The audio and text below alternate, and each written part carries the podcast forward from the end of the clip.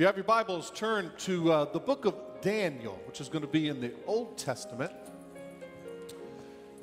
We're going to continue our series today on the hymns. We're going through the hymns of the church. And hopefully you have notes that have been passed out. You got notes you can follow along. At the end of our service today, we're going to end singing It Is Well with My Soul. What a great hymn that is. It's probably one of my favorite. So we're going to look into God's Word today and discover how we can learn from the great hymns of the church. If you have your Bibles, turn to Daniel, and you'll see it there in your notes. If you don't have a Bible, you can just read on the back of your notes. You'll see I've provided the scriptures for you. Daniel chapter 3, verse 16. Let me tell you a little bit. Thank you, Bruce. Let me tell you a little bit about the writer of It Is Well with My Soul. By the way, how many of you ever remember hearing It Is Well with My Soul? Anyone know that hymn? It's probably one of my favorites. Horatio Spafford wrote the hymn in 1870. It's a long time ago, isn't it? It is well with my soul. He was a Presbyterian. He was a lawyer. He was a very successful businessman. In fact, he was working in law, but he was also working in real estate development. And in 1871, he had a young son, his first son, who many don't know this. He was 4 years old, and he died of pneumonia. Few months after that, they resided in the city of Chicago, and somebody's cow kicked over the lamp and started what is known as the Chicago Fire. 300 people were killed. 3 square miles of Chicago was consumed by fire, and 100,000 people were left homeless. And Horatio Spafford owned an enormous amount of real estate in Chicago and lost almost all his money because of the Chicago Fire. So he's already lost a son, lost most of his money due to the Chicago Fire, and he was trying to rebuild his business, trying to rebuild his life, and decided that he wanted to take a vacation, and he put his 4 daughters and wife on a luxury ship headed to Europe. They were going to take a week vacation, and they were going to take a week to go hear D.L. Moody preach the revival services over in London. About halfway over their trip, his 4 daughters and his wife, he stayed behind. He was going to follow them a few weeks later. And you know the story, about halfway through that journey, their ship collided with an English vessel, and 283 people were lost, including his 4 daughters. You think you got it bad. He's already lost a son, lost his entire business to the Chicago Fire, rebuilding his life, and now his 4 daughters pass away in that great tragedy.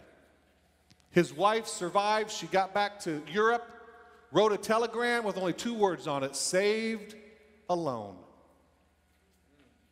He boarded the next ship, and about halfway on his journey, the captain one night came to Horatio's room, knocked on the door, and said, "Horatio, we believe that this is the spot where your daughters tragically passed away."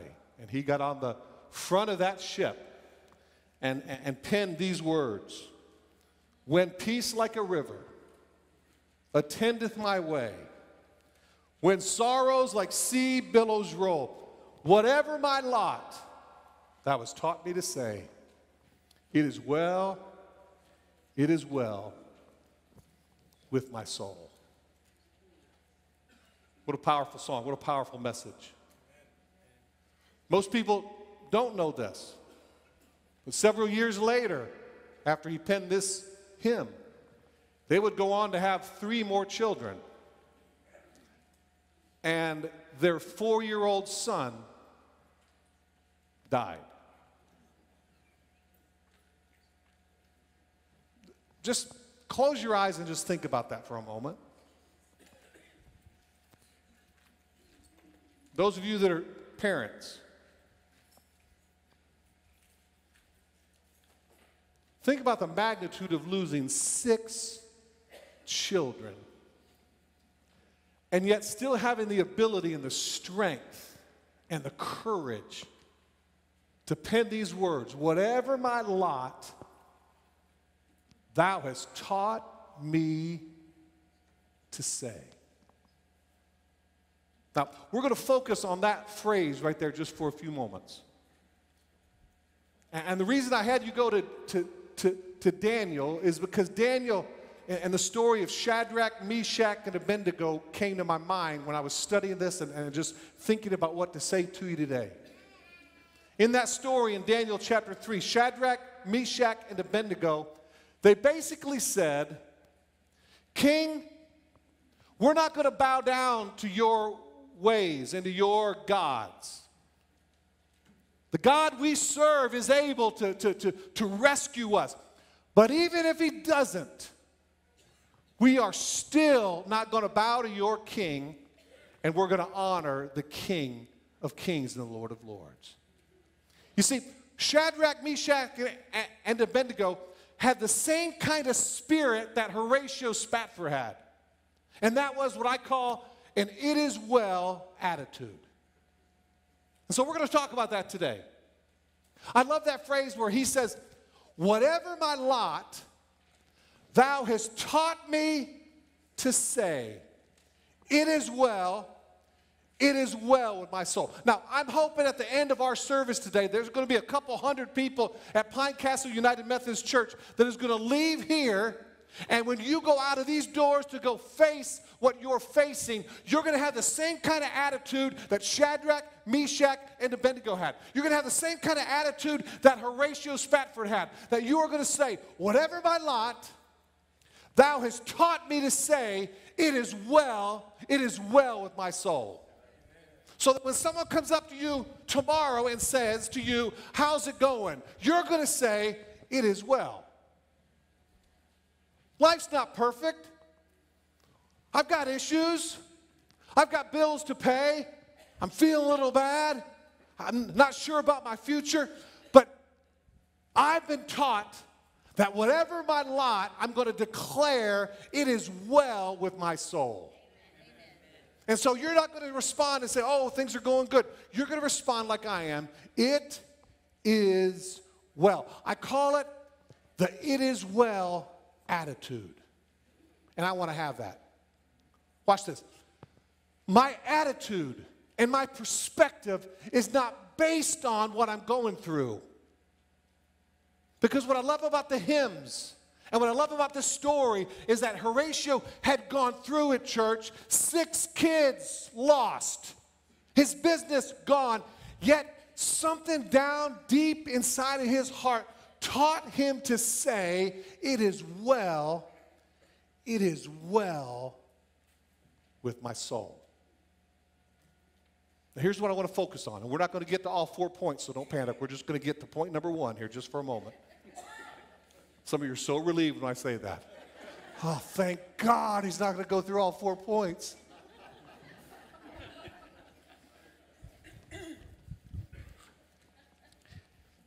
It is well with my soul because, and here's the first point that I want to talk about today. Here it is. It's in your notes. And by the way, how many are still with me? Let me hear an amen. Amen. It is well with my soul. Here it is. Because purpose is revealed for every spoken word. Now, what do I mean by that? That hymn that Horatio Spafford wrote, he says, whatever my lot, thou hast taught me to say, it is well It is well with my soul. I want to talk to you for the next few moments about the power of words. If you're a mom, if you're a dad, if you're a business leader, if you're a grandpa and a grandma, I want you to catch hold of this thought. When you have an it is well attitude, you are very careful with the words that you speak. And Horatio penned it so beautifully. Whatever my lot, thou hast taught me to say, it is well with my soul. Do you know that the God that we have just spent a few minutes worshiping is a God that speaks things into existence? In Genesis chapter 1, it says, and God said, what? Let there be light. And what happened? Light. Words are a powerful force. And if we're going to be like our Creator, if we're going to be more like God our Father, we have got to be a people that value the power of words. And Horatio said, I've lost my business, I've lost my kids, but one thing I have learned, Father, God, you have taught me to say, it is well with my soul. How many know that if anyone had the right to complain, it was Horatio Spafford? But he learned a valuable principle, and that is the value of words. And not just words that you think in your mind, words that you speak with your mouth. Because when you speak words, they carry power and weight. And what I learned from this hymn is that Horatio Spafford understood the power of words, because he says, you have taught me to say, it is well with my soul. You know that it says in Matthew chapter 12 that one day we are going to be held accountable for every word we speak. And if you're like me, sometimes we get a little lazy with our words. And the words we speak create things. When you speak words, there is life, the Bible says. There is power in the spoken word. And Horatio Spafford said, although I'm going through this terrible situation, although I've lost my business and my children, you have taught me to say, it is well with my soul. What was he doing? He was using the power of words to speak life into a hopeless situation. And whatever your lot is, you can do one of two things here this morning, church. You can spend time complaining and moaning and groaning and speaking negative words, or you can be like Horatio and say, you have taught me to say, it is well with my soul. And when you speak those words are powerful and they create your future. God, help us to be very, very wise in the words that we speak. We're held accountable, the Bible says, for every careless. That word there means lazy words. How many know it's real easy sometimes to get lazy in your words? And you say things, and they slip out. And those words that you speak have power, and they have life. Let me tell you about a lady I encountered about 3 weeks ago. Now, this was before the big coronavirus that had consumed the United States. I got on flight 1903 from Atlanta to Orlando. Many of you know I've been with my family who's been going through a medical situation with my son, Austin. I'm flying back and forth from Atlanta to Orlando. So I got on flight 1903, and I'm sitting in seat 19B, and there's 19C next to me. Now, I walked onto the plane, and the first thing I noticed was that the person next to me had, and I mean watered down, the entire seat that they had. I thought someone had spilled a bottle of water. The entire seat had been wiped down, and it was dripping with sanitizer. So I sit down next to the seat, and suddenly this lady sits next to me, and she was covered from head to toe in surgical outfit. Mask, head, feet, entire body. She was, now she had just watered down and wiped down her entire seat. She gave me a funny look because I didn't have a mask on. And then she proceeds to sit down with an entire surgical outfit on, sitting next to me.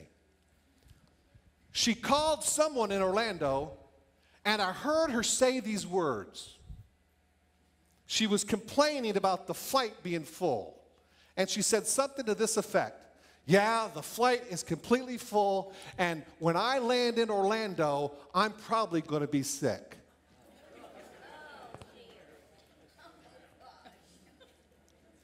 Can I tell you what happened to that woman when she landed in Orlando? She was probably sick. Why? Because she spoke those words, and those words have weight. That's why the Bible says life and death are in the power of the tongue. Amen. And when she landed in the city Orlando, the city beautiful, chances are she got sick because she spoke those words. Words have power. That's why Jesus said in his word, be careful what you say, because you will be held accountable for every word that is spoken. Now, this is what I want us to do. Whatever's going on in your life, whatever you're faced with, I want you to learn from Horatio Spafford, and I want you to begin to declare and speak words. Whatever your lot is, thou hast taught me to say, it is well with my soul. It's not denying reality. Couldn't get that out there for a second. It's speaking life into situations. It's speaking life over your kids. It's speaking life over your finances. It's speaking life over your health. There is power in words. How many are still with me? Let me hear an amen. Amen. Let me take you to a couple of scriptures that I want to talk about just for a few moments. I got this revelation. It's really, really powerful revelation. Go to Revelation chapter 12, verse 10.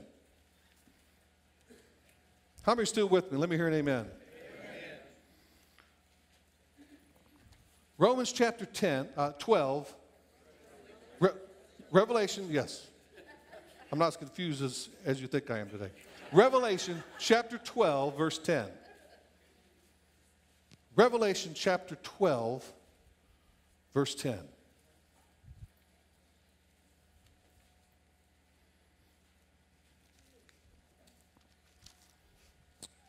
I'll wait just a moment for you to get there. Revelation chapter 10, verse 12. We've heard this scripture so many times. So Revelation 12, right?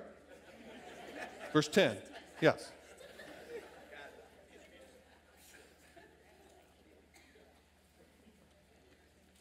Actually, I'm really confused. Go to verse 11.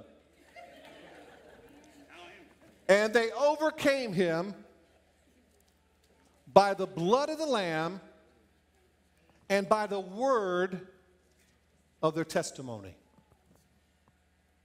How many's ever heard that scripture before? They overcame him by the blood of the Lamb and by the word of their testimony. How many of you are here today and you want to overcome? You want to be like Shadrach, Meshach, and Abednego. You want to be like Horatio. You want to be able to declare whatever my lot thou hast taught me to say, it is well with my soul. Well, the Bible says here in Revelation that they overcame by the blood of the Lamb and by the word of their testimony. Now watch this just for a moment. When it means they overcame by the blood of the Lamb, that is the work that Jesus Christ has done for us on Calvary's cross. How many would be thankful for the work that Jesus did on the cross? The blood of the Lamb. That's a work that Jesus does. But watch this. We get to join with Jesus and walk that overcoming life when we do our part. And our part is to speak words of life. Watch this. Christ has already done on Calvary's cross the work that gives us victory. By the blood of the Lamb, we are victorious, but we are also joining with him in that victory by declaring with our mouth and with our words and with the words of our testimony, it is well with my soul.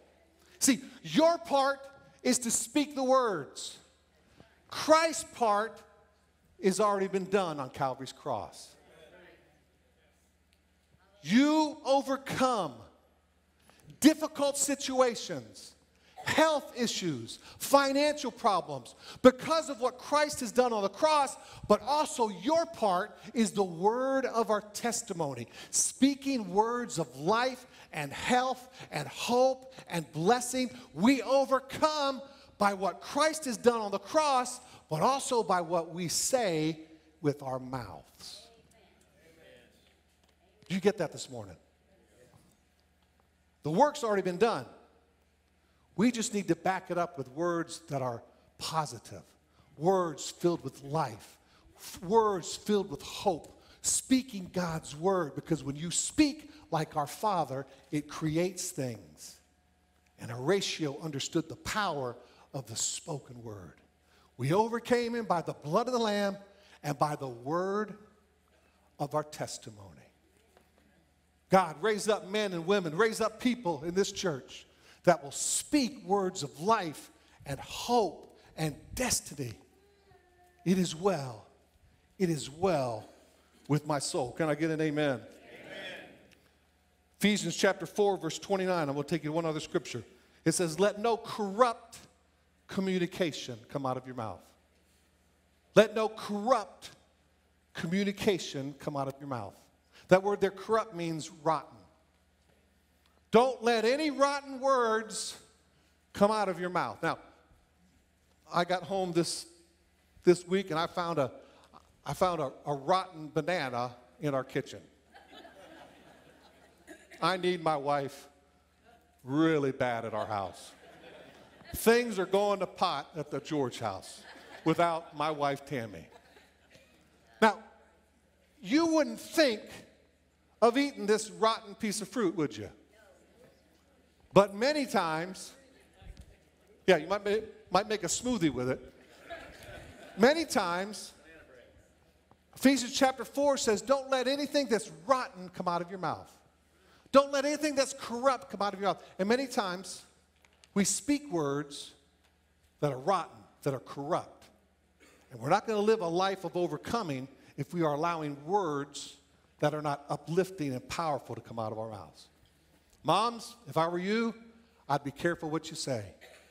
Dads, if I were you, I'd be careful what you say. Why? Because life and death are in the power of the tongue. And as bad as things may be for you today, you can still speak life and hope and declare, whatever my lot, thou hast taught me to say, it is well with my soul. We'll take you one more scripture. Bruce, if you can go to the keyboard. Go to Colossians in the New Testament. We're going to end up with one verse of scripture. Colossians chapter 4, verse 6. How many are still with me? Let me hear an amen. Amen. Now, I know some of you are saying, all right, Pastor Scott, I'm going to speak positive words over the Kansas City Chiefs. I'm going to speak positive words over the 49ers. Life and death are in the power of the tongue. Speak life. Speak grace. Speak words of hope and destiny. Colossians chapter 4. Now, as you came in today, you were handed a small little packet of salt. Do you have your salt? Ushers, help me out if you can. Everyone gets a gift today from Pastor Scott. Another gift from your pastor who loves you. Mike, come down the aisle in the balcony. Everybody get your little packet of salt. Now, The good news is that you're going to get more than just one packet. When you leave in the lobby, there's going to be hundreds and hundreds of packets of salt that you're going to be given. And I want you to take at least 4 or 5 of them. That's my gift to you. God bless you. Packet of salt. Once again, this is low budget, high impact. The finance team is delighted to see that I pulled off another great illustration for $3.99. Get your packet of salt.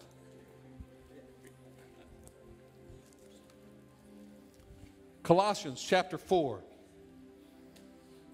Let's start at verse 5.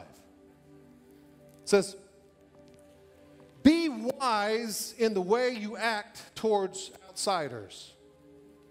Make the most of every opportunity.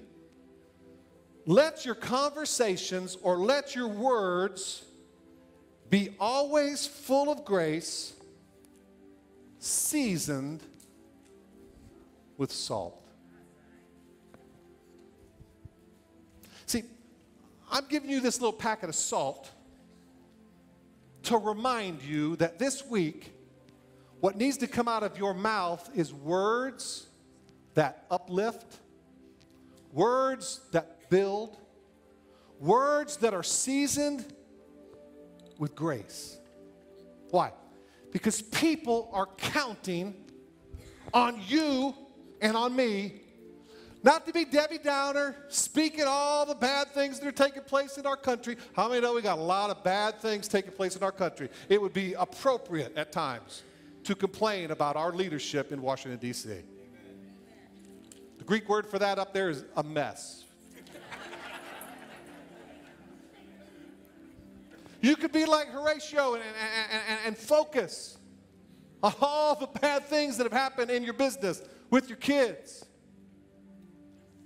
But I'm praying that this week God will raise up people that are wise with their words and they season their words with grace and a little pinch of salt. Now, some of you here today, and we don't have many of these, but I'm going to give you a whole shaker to take with you. To remind you that when you're speaking with someone, every word seasoned with salt. Every spoken word has value. I got to be careful. You're leaning on the job and you've got people that are looking to you. You just don't go into a meeting and just blurt out stuff. Why? Because our conversations need to be seasoned with a little bit of salt. I grilled some pork chops Friday night. And isn't it amazing that just a little bit of salt changes the entire meal? Not a lot, but just a tap, just a little bit of salt can change an entire meal, and it can change the direction of your children. It can change the destiny of your grandkids. It can change the direction of a country if we're wise with our words. And I'm afraid that many of us at times, we just get lazy. We get careless. Rotten things come out of our mouth, and we need to be careful to make sure that every word that is spoken brings life, hope, and destiny. So this is what I want you to do. I want you to take this packet of salt with you, and I want you to put it in your pocket. And when you go to work tomorrow, you're going to be reminded, just don't mouth off. Just don't say what first thing comes to your mind.